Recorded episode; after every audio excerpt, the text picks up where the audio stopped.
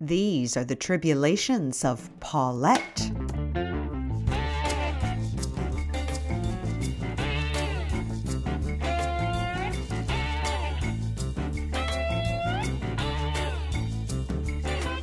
Six a.m. Dave is already left for work. I get a text from Dolly with instructions to meet her after kid drop off at the Needham Starbucks.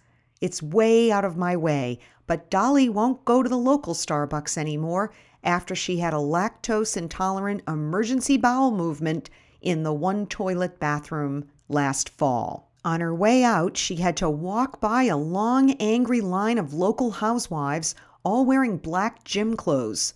We wondered afterward how it is that our parents made it through life without Lactaid and coconut milk. The first thing I notice when I meet Dolly is that she has nails. Extremely long, very retro, pointy nails. She taps them on the coffee bar as I stare in awe. Big news, she says. I might have a boyfriend. Dolly was reluctant to end her marriage to her cheating celebrity chef husband because she was convinced that no one would want to date a 40 plus gal with a pile of kids. She was right. Dating has proved hard, even though Dolly is in really good yoga shape. We agree that 70 year old guys who might find us young and attractive are completely out of the question. Looking for a vicarious thrill, I told Dolly that what she needed was a sport affair. As she was going to Nantucket for the weekend, I told her that she should find a muscly carpenter at the chicken box. Dolly followed the instructions well.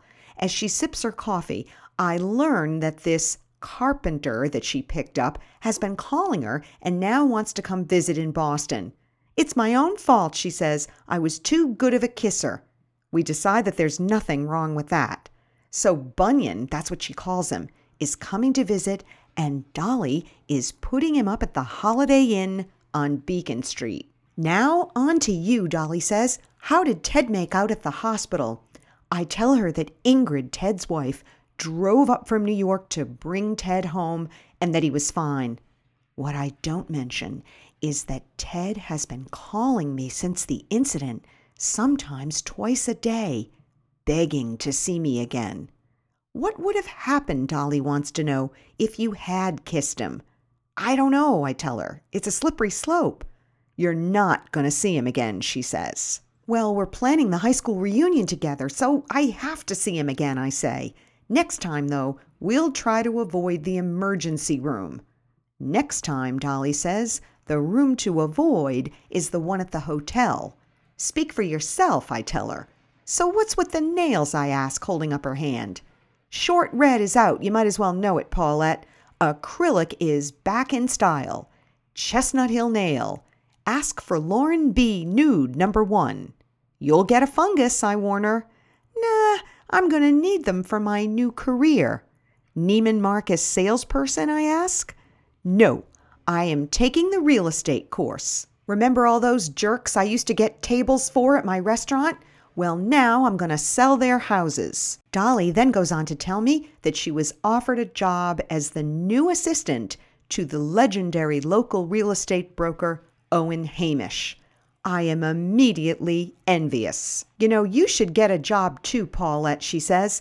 I bet if you can find something to do that won't kill you time wise, it'll fill that hole and keep you out of trouble. Make you feel like you're worth something again. And you're going to stay out of trouble with Owen Hamish, I ask? My God, he slept with everyone in town. Not with my little carpenter around, she says with a wink, and in an instant she's gone. Off to yoga yet again.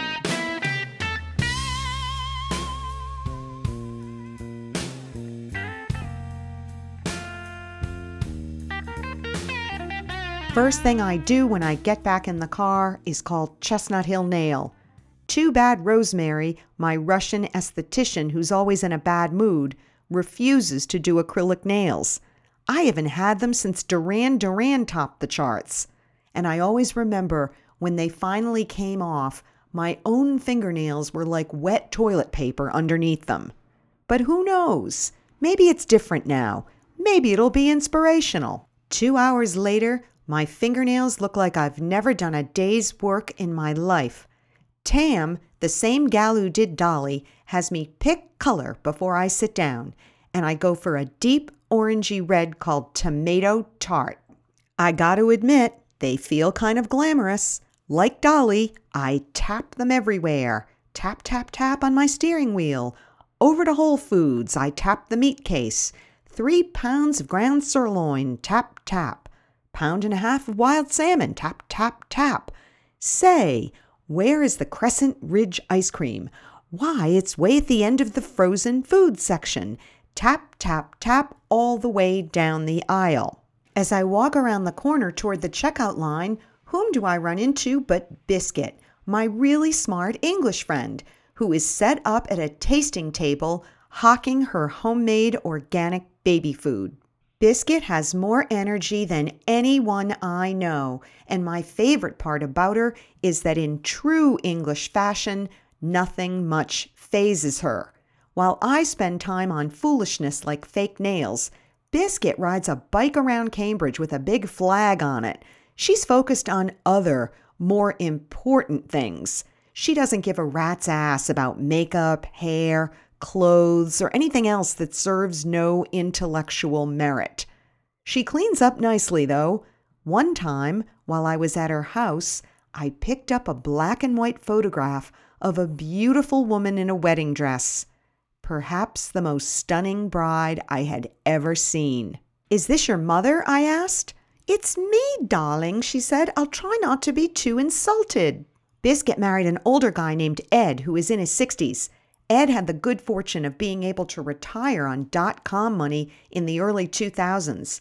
But then he watched most of his dough go down the drain in 2008, hence Biscuit's call to action. Ed has no intention of reviving his career and spends most days in a duck blind with a shotgun. After a big day out in the wild, he sits on his front porch in Cambridge, playing acoustic guitar with the carcasses of his kill hanging around him. Picking buckshot out of our teeth is a ritual Dave and I have come to expect after a delicious dinner at Biscuits. The most amazing thing about Biscuit is that she found the time with six kids to start this organic baby food company, which she calls Berry Good. This lends credence to the fact that the English are a much hardier breed of people than we are. We should be so lucky. Biscuit just never stops. And now, here she is in her white lab coat offering samples during the morning rush at Whole Foods. Paulette, I was going to call you, she says. I'm up against a production deadline and my sous chef went into labor this morning, so she can't come to work tomorrow. Could you possibly come to the commissary and help me? Bingo! This is what I've been looking for a job! Casual clothes, darling, comfortable shoes, and I'll give you the rest of the gear when you get there. I get the address and skip out of Whole Foods. Dolly was right. A job gives you a purpose. And this is great for me because I love to cook. Dave seems thrilled when I tell him, but all my kids want to know is will I be picking them up at school and does this mean they can have pizza for dinner again? The next morning, I show up at the very good commissary in Everett right on time.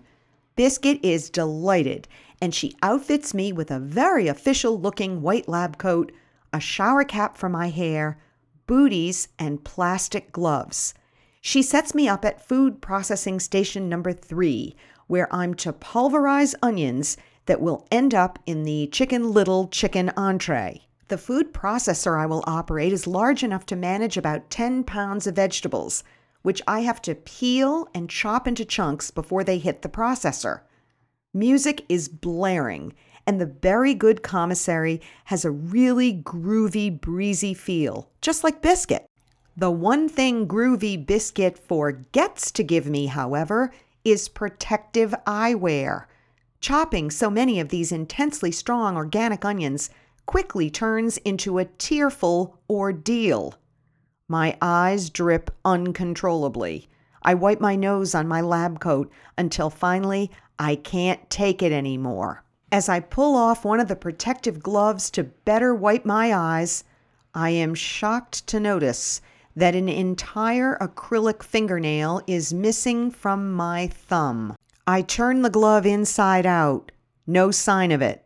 Feeling slightly queasy now, I look down inside the open top of the massive food processor, just in time to see Mr. Tomato Tart acrylic fingernail in rapid counterclockwise orbit, well on its way to becoming a very colorful, albeit inorganic part of Biscuit's baby food. Hey, Chicken Little, I say to the inside of the food processor, there's a new garnish in town.